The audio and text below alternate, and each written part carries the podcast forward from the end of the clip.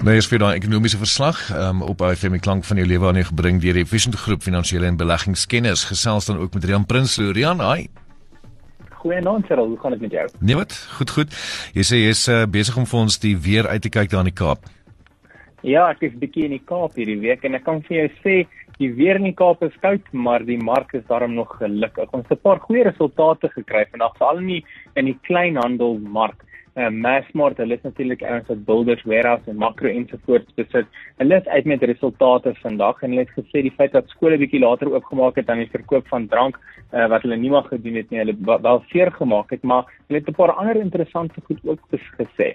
Hulle besit 'n paar handelsmerke soos Cambridge Food, Rhino en Mass Fresh en hulle gaan dit verkoop. Hulle gaan daai handelsmerke en daai winkels verkoop en die mark het nogals daarvan gehou. Die aandelepryse is amper 20% op vir die dag.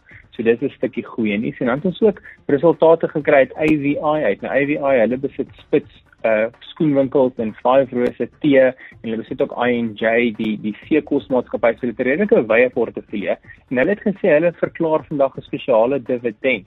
Um, hulle het baie sterk kontantvloei gehad die laaste ruk en hulle is ook in 'n goeie posisie want hulle het hulle skuld verminder en ook 'n 'n paar van hulle bates gekoop. So dis goeie nuus. En dan as ons kyk na die markte, die algehele indeks nie regtig te veel beweeg nie. Die algehele indeks is 0.2% hoër. Hulbron aandele die uitblinkers vandag 1.4% hoër en nywerheid aandele en finansiële aandele in die rooi. Nywerheid aandele met omtrent 0.5% en dan finansiële aandele net net in die rooi. As ons kyk na die kommoditeite en die en die pryse wat ons volg, is Brent olie baie sterk vandag. Dis nadat daar 'n aanval was van 'n deur 'n drone op 'n olieterminaal in Saudi-Arabië en dit het gemaak dat die oliepryse vanoggend vroeg bo 71 dollar 'n vlak verhandel het. Brent olie is tans op so 69 en die goudprys dan is ook op 1687. As jy kyk na die wisselkoerse, die rand so bietjie swakker vandag, 15.42 in die dollar, 21.32 in die pond en 18.32 in die euro. En dis my storie. Baie baie baie dankie. Jy moet 'n ongelooflike tyd daar onderry geniet dit elke liewe oomblik daarvan en ons praat weer volgende week. Ja, fyn. Baie dankie vir al.